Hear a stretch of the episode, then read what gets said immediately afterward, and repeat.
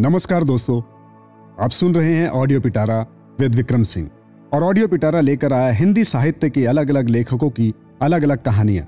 और आज मैं आपके सामने लेकर आया हूँ शरद चंद्र चट्टोपाध्याय का एक खूबसूरत सा उपन्यास, चंद्रनाथ। मेरी आवाज़ में तो आइए शुरू करते हैं। भाग 19 भाग 19 चंद्रनाथ। घर पहुंचकर चंद्रनाथ को जिस बात का डर था, उसे मणिशंकर काका ने खत्म कर दिया। उन्होंने कहा, चंद्रनाथ चंद्रनाथ पाप के लिए प्राश्चित करना पड़ता है, और जो पाप नहीं करता है, उसे प्राश्चित करने की ज़रूरत ही क्या है? बहू ने कोई पाप नहीं किया। बेकार ही प्राश्चित की बात कहकर उसकी बेइज्जती मत करो। मणिशंकर के मुँह से ऐसी बात बिल्कुल नहीं थी। चंद्रनाथ विस्मित होकर देखता रह गया। उन्होंने फिर कहा, बूढ़ा होकर बहुत देखा है कि दोष और लज्जा सब लोगों में होती है। मनुष्य को दीर्घ जीवन में अनेक कदम चलना पड़ता है। दीर्घ पल में कहीं कीचड़ रहता है और कहीं सूखा और कहीं वो नीचा रहता है। इसी से बाबा आदमी का पाँव फिसल जाता है। किंतु वो अपनी बात नहीं कहते, केवल दूसरों की बात कहते हैं। दूसरों की लाज की बात वे चिल्लाकर कहते हैं कि दूसरों के गोलमाल से अपनी लाज दब जाती है। चंद्रनाथ चुप रहा। मणिशंकर ने कुछ रुककर फिर कहा, एक और नई बात सीखी है। सीखा है कि दूसरे को अपना बनाया जाता है, किंतु जो अपना है उसे गैर कैसे किया जा सकता है किंतु विष्णु ने मेरी आँखें खोल दी है। उसके पुण्य से सब कुछ पवित्र हो गया। आज द्वादशी है। पूर्णिमा के दिन तुम्हारे गाँव के सब लोग को निमंत्रण दे रहा हूँ। जब दादा थे, काजकर्म सब वही करते थे। मैंने कभी कुछ नहीं किया, ना ही कर पाता था।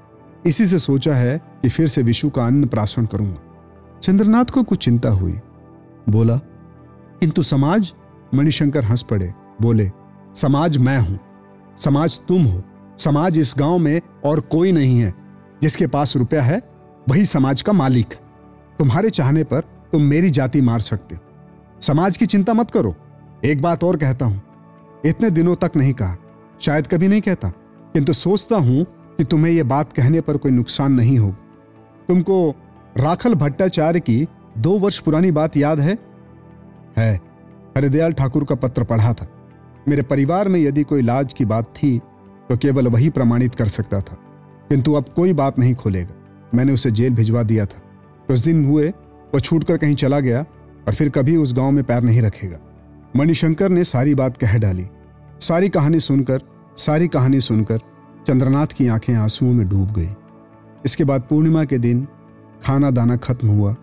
गाँव में किसी ने कोई बात नहीं कही।